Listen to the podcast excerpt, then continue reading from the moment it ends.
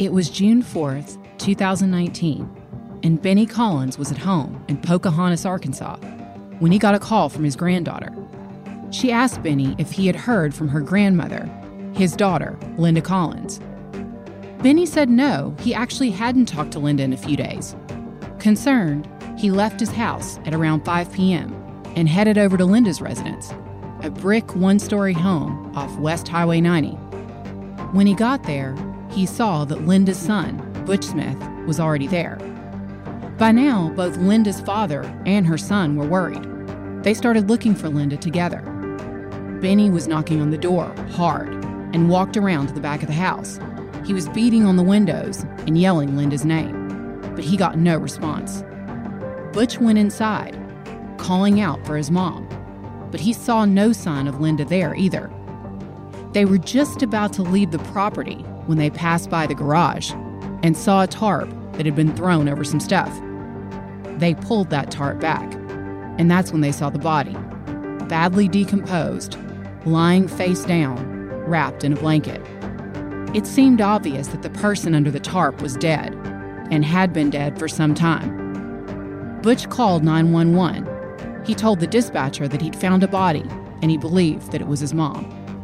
Police raced to the residence and immediately petitioned for a search warrant. By the time the sun set on that summer day, this murder had turned into the biggest story in the state.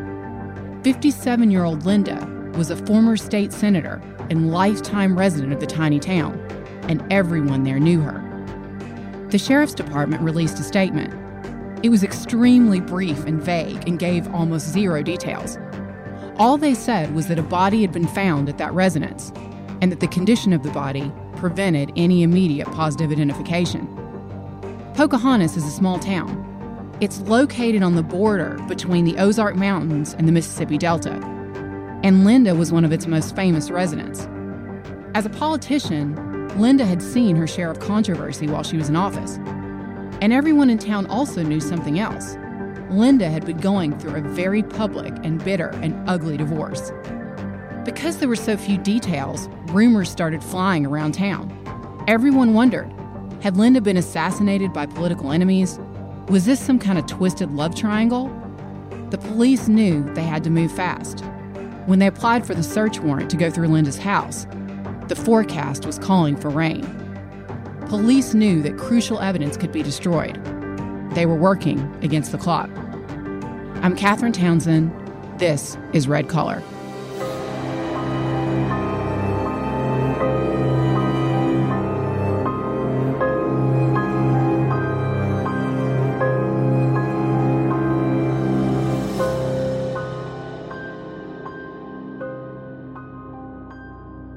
By the time officers from the Randolph County Sheriff's Department arrived on the scene, rumors were flying around Pocahontas, population 7,000. An article in the NEA report read Sources say that the death had not been of natural causes.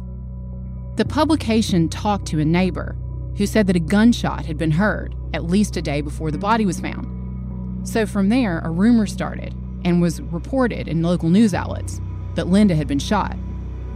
The Randolph County Sheriff's Department immediately brought the Arkansas State Police in on the case. So the Arkansas State Police Criminal Investigation Unit and forensic examiners from the Arkansas State Crime Lab were also sent to the scene. Once local media got word that the ASP had been called in, that was another signal to them that they were probably dealing with a homicide. ASP crime scene technicians found that the body, who was positively identified as Linda, was in an advanced state of decomposition. They believed that Linda had been dead for around a week, since May 28th. Investigators also based this timeline on the fact that no one had heard from Linda since that day. That was the last day she'd been seen alive. Linda was normally super active on social media. Her last activity on Facebook was on May 28th at around 2:29 in the afternoon. Since then, there had been nothing. Investigators were able to determine that at some point, Linda's body had been moved from inside the house to the location where it was found, under the tarp. So their theory was that the killer must have been someone who could gain access to the home easily, someone who could walk around. probably someone who Linda knew. The medical examiner determined that Linda had been stabbed to death. She had been attacked in a violent frenzy and stabbed at least six times. Now, this was contrary to the first media reports and all the rumors. According to the medical examiner, there was no sign that a gun had been used at all. Linda Collins, who, by the way, had recently switched back to using her maiden name from her married name, Linda Collins Smith, after her divorce, was born in Pocahontas, Arkansas. She spent pretty much her whole life in the town. According to her Wikipedia page, Linda grew up poor. Her family lived in a house that didn't have running water until she was a teenager. Her campaign website read, quote, Her background taught her the value of hard work and the blessing of living in a land where everyone, from the poor country girl to the inner city street kid, had the opportunity to achieve their dreams through industry and determination. End quote.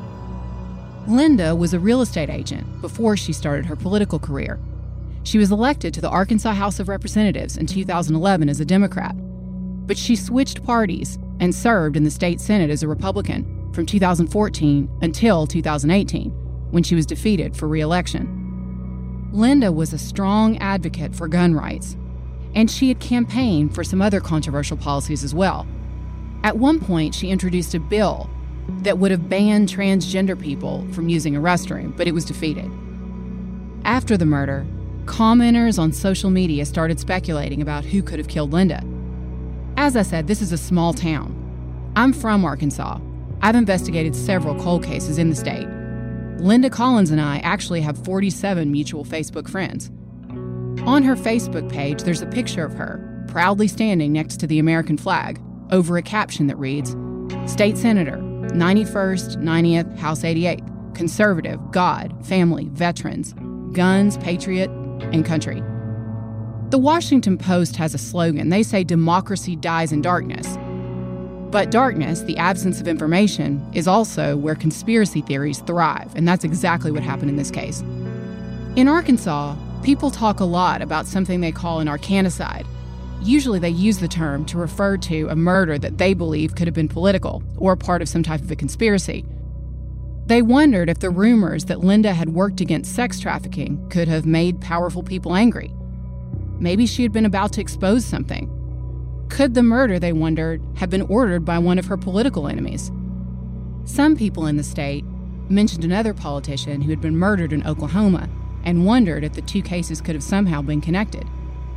Linda was a lifetime member of the National Rifle Association and a strong proponent for gun rights. So there were also a lot of comments in the beginning that came out right after the first reports about Linda's murder about the irony of a pro gun person being shot which of course turned out to be not true because Linda was stabbed. Even Arkansas Governor Asa Hutchinson weighed in. He tweeted, I'm both stunned and saddened by the death of former state senator Linda Collins Smith. She was a good person who served in the public arena with passion and conviction. The First Lady and I extend our deepest sympathies to her family and friends during this difficult time. A temporary memorial full of flowers was put on the floor of the Arkansas State Capitol building in Little Rock. A former state representative named Charlotte Douglas posted a statement on Facebook. She said that Linda had been excited about a potential new opportunity in Washington that she was supposedly interviewing for and was apparently excited about. Charlotte said she wasn't sure of the specific details, but that also added to the number of commenters spreading the rumors that this could have been political. Police were taking a long, hard look at Linda's relationships, especially her relationship with her ex husband, retired Judge Philip Smith. While they were married, Linda and Phil had been in business together. They owned and operated the Days Inn in Pocahontas. According to area wide media, Judge Philip Smith served in the Army before becoming a municipal judge. He was appointed to the circuit court by Governor Mike Huckabee in 2001. Phil was also from Pocahontas and, like Linda, spent pretty much his entire life there. Phil was reelected several times, and he and Linda had two children and three grandchildren. But the marriage fell apart, and in 2016, the couple separated.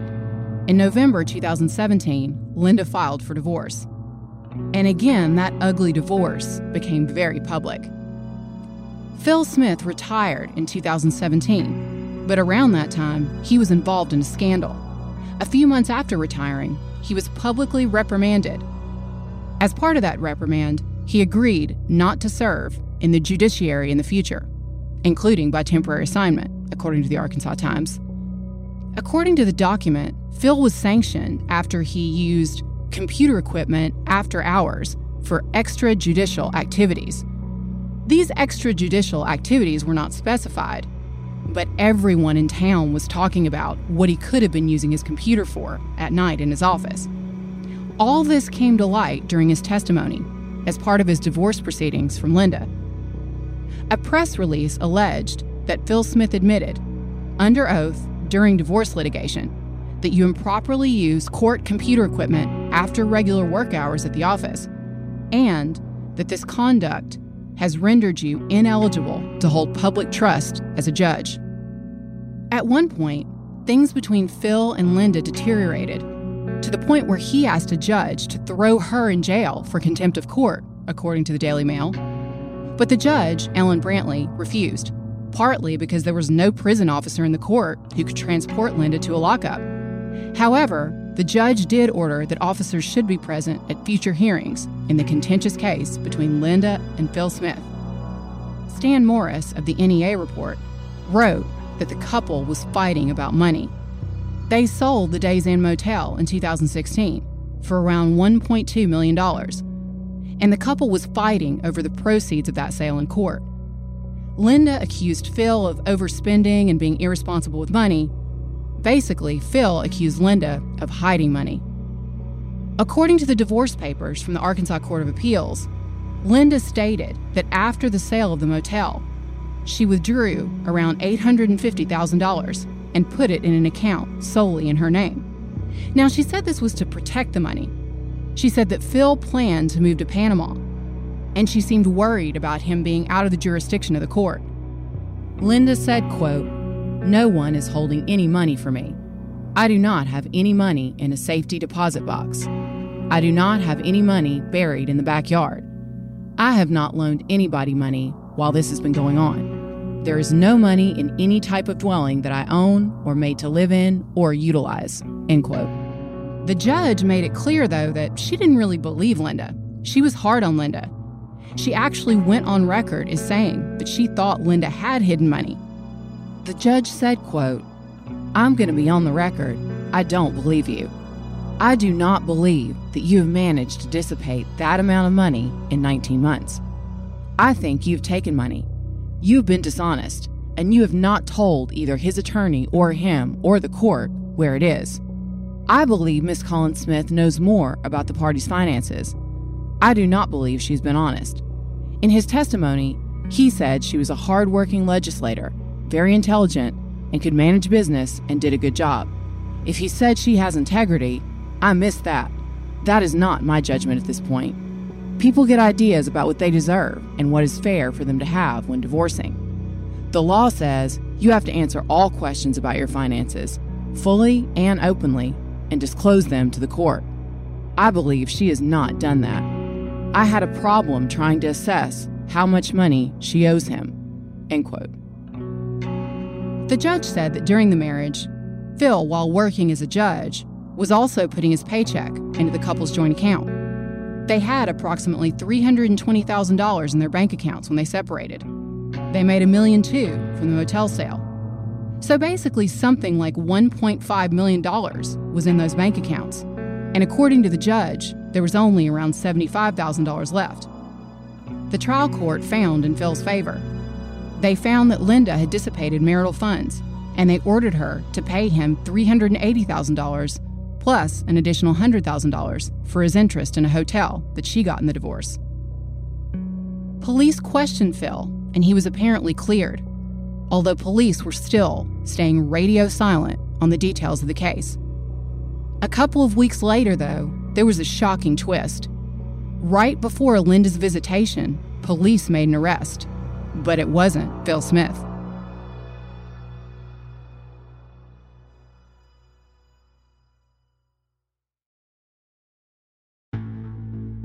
49 year old Rebecca O'Donnell, known as Becky, was driving to Linda's visitation at Sutton Free Will Baptist Church with her fiance Tim Loggains when they saw flashing lights behind them. Police arrested Becky, and this was a huge shock to everyone because, as far as everyone in town knew, Becky was Linda's best friend. People magazine interviewed a friend of Linda and Becky's who told the magazine, quote, "If you ever wanted to know what was going on with Linda, you could ask Becky, and vice versa. They did everything together, and they were close confidants. They called each other sisters, even though they weren't blood relations." End quote. It was summed up on social media. Becky's Facebook profile picture wasn't a picture of her and her fiance, it was a picture of her and Linda, standing together, arms around each other, smiling for the camera. Becky's fiance Tim went on national television to support his fiance. He also described the dramatic arrest. They had AR 15s pointed at us, he told ABC News. He described his shock when the police arrested Becky. Tim did make the comment that Becky had been the last person known to have seen Linda alive on May 28th. He said that on that day, she had gone to Linda's house and told him that she had brought Linda lunch. Tim told ABC News that he had been the one to break the news to Becky that Linda was dead. He said Becky had just collapsed, overcome by grief. He said that she was sad and angry about the arrest. He insisted that police had made a mistake and publicly said there was no way that she could have done this. Becky had been a former campaign worker for Linda and worked on her reelection campaign in 2018 when Linda was beaten in the primary. But outside of work, the women were close friends. Tim also described them as like sisters. Tim was also very close to Linda. He posted on social media in June 2019 two hour phone calls, random trips to some political function, a conservative voice, a tireless patriot, loving mom and grandmommy. My heart breaks for my hometown and for Arkansas but mostly, I miss my friend. I've never had a better friend. She loved me through my faults and made me better just for knowing her. My heart breaks. So, why would Becky kill a person who everyone else described as her best friend and her strongest supporter? In fact, the two women were so close that Becky had intimate knowledge of Linda's private life. Becky was a corroborating witness in Linda's divorce. Her boyfriend Tim was involved too it was revealed that he had actually been given power of attorney in some of Linda's financial affairs. Now, when this came to light, ABC News asked him about this. They pointed out that because he had been involved in Linda's finances, some people were asking questions about that. He said that he had helped Linda out because she asked for it, and that he'd never made a dime on anything he'd helped Linda with. According to a post divorce decree, Phil and Linda had been arguing during the divorce about what happened to a tax refund. It was a significant amount of money. The total of the state and federal refund was almost half a million dollars. According to court documents, Tim was involved in that because he deposited over $52,000, the state income tax refund, into a joint account that was controlled by Phil and Linda. Then a check was written from that account for a cashier's check in the exact amount of that refund to Linda Collins.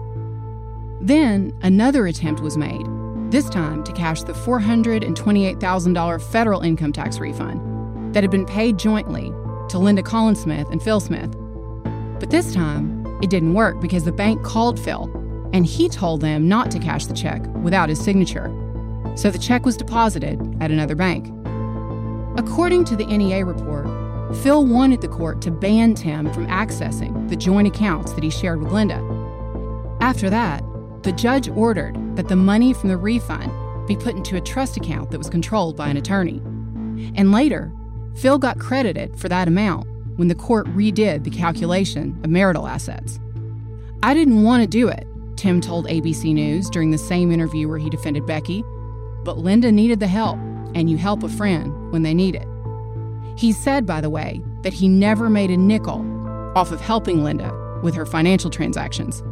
Rebecca Lynn O'Donnell was charged with capital murder, abuse of a corpse, and tampering with physical evidence. According to the Arkansas Democrat Gazette, authorities issued several search warrants.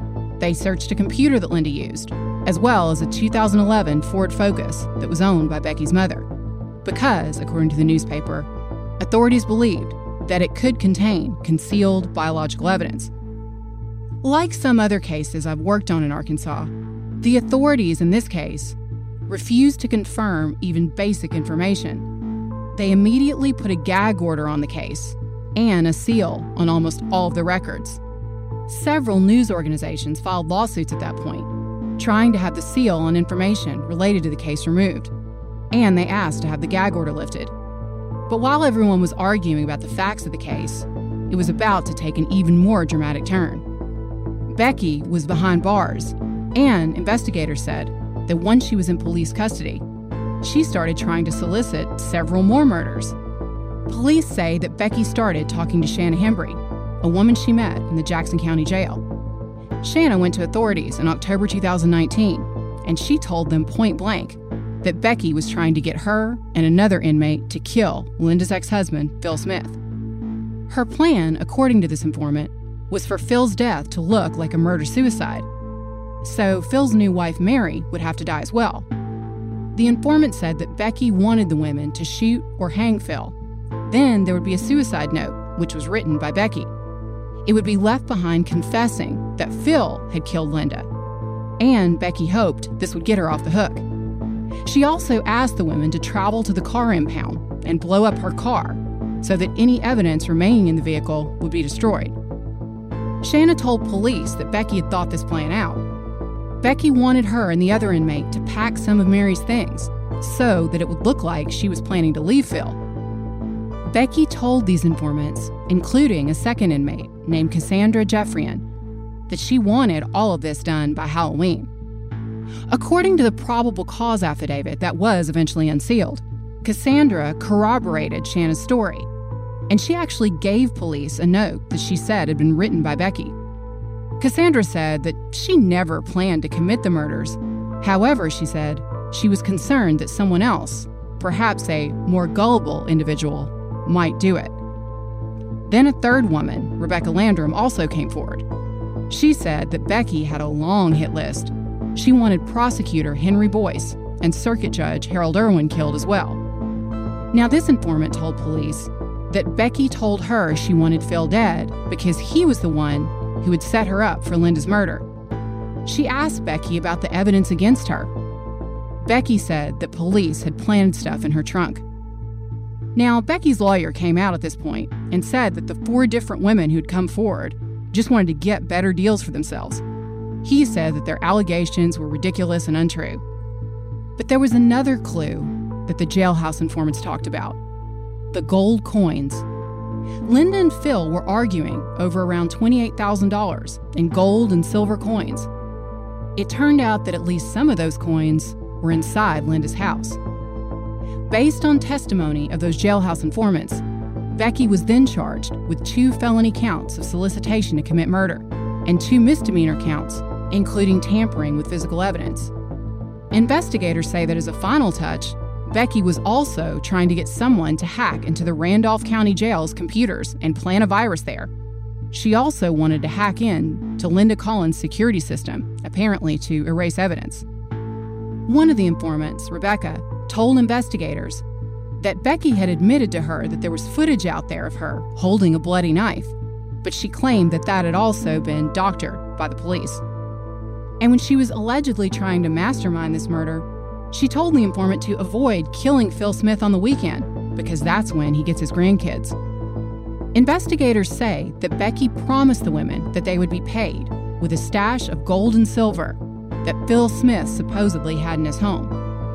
Now, police had not released any information about a possible motive in this case, but it was becoming more and more clear that this seemed to be about money.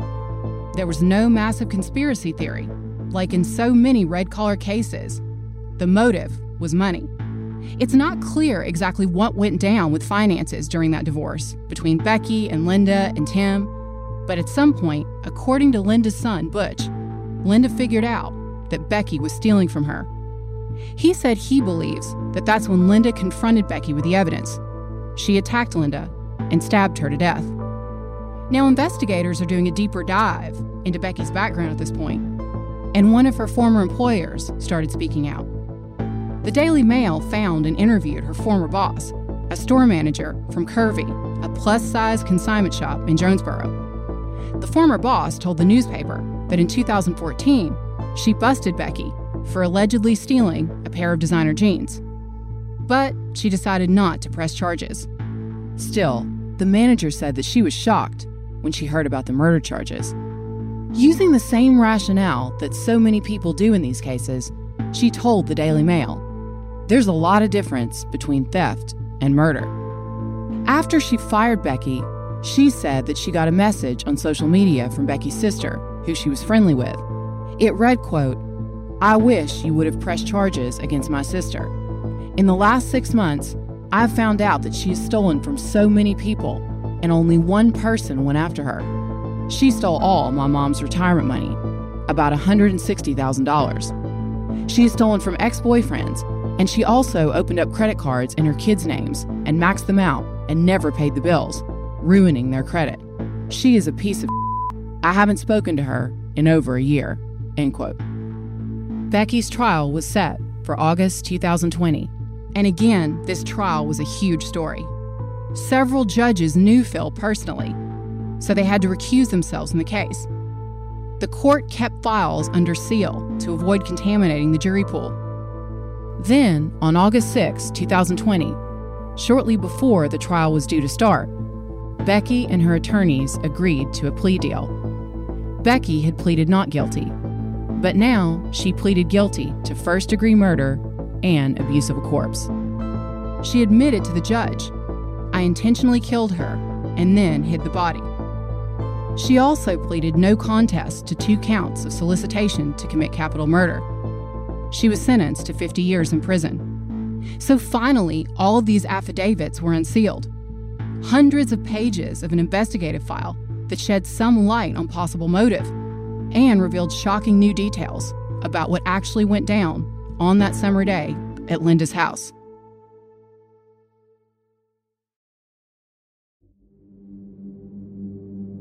According to Region 8 News, Becky told one of those jailhouse informants that police were building a case against her for allegedly laundering money from the hotel that Phil and Linda owned in Pocahontas. But Becky told her jailhouse friends that she had been the only one helping Linda because Linda hadn't had any income in recent months. In fact, Becky claimed that she was just taking the money out of the hotel to pay Linda's bills. But the smoking gun in this case turned out to be a bloody knife that was seen on video. According to the investigative file, Becky was actually seen on video in Linda's house on May 28th, the day she was murdered, holding a bloody knife. Agent Mike McNeil of the Arkansas State Police interviewed the second jailhouse informant, Cassandra. She told him that Becky admitted to her that there was video of her buying bleach and a video of her holding a knife with blood on her while standing over the body of Linda Collins. Arkansas State Police investigators wrote in the affidavit for her arrest warrant the video showed the specific location inside the residence where agents believe Collins Smith was stabbed. The affidavit went on to say that Becky had been looking inside of a red colored purse with what appears to be blood on her hands while holding a large kitchen knife and placing the large knife inside of the purse. When police asked Becky about that video, she admitted that she had been covered in blood on video but she said that was because she made Linda chicken that day and that she'd cut up the chicken. On the video, investigators said they could see a significant amount of blood on the exterior of the purse that Becky was carrying. Later, they said that that purse was similar to the one that was found in the truck that Becky and Tim were riding in when she was arrested on her way to Linda's memorial service. In her conversations with the jailhouse informant, investigators say Becky told the informant that Linda had been stabbed 16 times. And what happened to that video evidence is a fascinating story in itself. Because after Linda was murdered, Becky said that her fiance Tim removed cameras from Linda's residence. Investigators say that she told them that she planned to return the video equipment because the cameras apparently weren't staying charged. According to investigators, Tim removed numerous security cameras from Linda's residence. Becky said that the plan was to take the cameras back to Best Buy and see if Linda could get her money back. But in any case, by the time police got to the house to search it on the day Linda was murdered, the cameras were gone. But police didn't give up. They contacted the security company and were reportedly able to get the surveillance video from the cloud. That video, according to the affidavit, showed the specific location inside Linda's residence where investigators believe she was murdered. The video showed Becky with what appeared to be blood on her hands, holding a large knife. Another affidavit provided some clues as to Becky's possible motive. It read Rebecca O'Donnell also stated that she has forged the signature of Linda Collins Smith numerous times while filling out checks from the bank account of Linda Collins Smith. It is reasonable to conclude that banking documents such as checks, receipts, and other financial records are kept in the home. And since Miss O'Donnell has admitted to forging checks on the Linda Collins Smith account, evidence related to those transactions could be located in the O'Donnell residence. Tim Loggains, who describes himself on social media as a Christian conservative who loves God, family, and freedom, came out with another statement. This time he said that after defending Becky, he was shocked at her confession. Tim, by the way, was never charged or suggested in any way by investigators as being suspected in Linda's murder. But I still have a lot of questions about Tim. Like, if he was seen removing cameras from the home, how did he do that without figuring out that there was a body there or anything wrong? How was Linda's body moved from inside the house to outside under the tarp? And when did that happen? And finally, there's a piece of information that was reported in the NEA report. The security video at Linda's home isn't the only video that was evidence in this case. There's another video, surveillance video taken from the Walmart Supercenter. NEA report has quoted sources as saying that this video shows Tim and Becky shopping together and buying a large amount of bleach. They allegedly used one of Linda's cards to pay for that transaction. And those sources also told NEA Report that the crime scene was cleaned with bleach, which, as many true crime fans know, can be used to destroy DNA, and also interferes with luminol, which is sprayed on the wall to identify blood. Tim's statement appeared to finally publicly acknowledge Becky's guilt. He said that Linda had been a beautiful soul and a dear friend. He said in his statement, Initially, for various reasons, I believed with all my heart that Becky was innocent. No one wants to believe anyone close to them is capable of doing something so heinous. My heart at that time would not let me believe what I later learned to be true that Becky murdered Linda. That realization was one of the most difficult of my life. To accept that I lived with someone so deviant Someone who could not only take a life, but the life of someone who helped her in so many ways, without any indication of the darkness in her heart, was heartbreaking. Linda's family released a statement after the plea deal. It said in part, quote, We realize that whatever punishment Rebecca receives, it will never be enough. It will never bring my grandpa's daughter back, or my mother back, or our children's grandmother back. No amount of punishment will ever fill that void that Becky made in our lives the day she killed our mother. Today, we find some shred of peace that Rebecca O'Donnell will be put away in prison for a very long time, unable to hurt anyone else. If my mother was here today, I have no doubt that she would quote the Bible and tell us that we can find peace in God. End quote. Butch Smith made a statement too.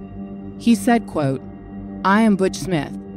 I would like to say that what happened to my mother was an awful deed carried out of hate, jealousy, and greed.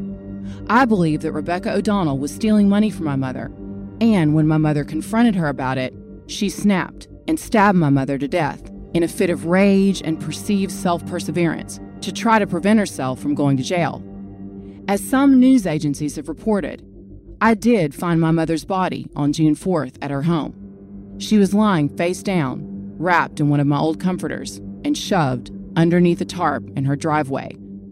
I will never not be able to see that picture burned into my brain. The smell of the dead body laying outside, wrapped up and under a tarp for approximately a week in a hot Arkansas summer, was nausea inducing in and of itself. the swarm of flies that flew out and surrounded me, the sight of her white blonde hair moving because of the number of maggots crawling on her. The last memory of her that I have was of me making that 911 call and trying not to vomit all over at the sight and smell of my mother's body. End quote. Becky will serve a total of 50 years in prison. She will be eligible for parole in 2070. If she's still alive, she'll be 99 years old.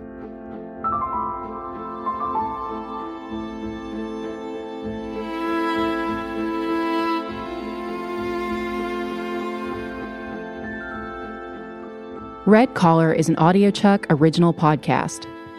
Research and writing by me, Katherine Townsend, with production assistance from Melissa Gostola and Resonate Recordings. You can find all of our source material for this episode on our website, redcollarpodcast.com. So, what do you think, Chuck? Do you approve?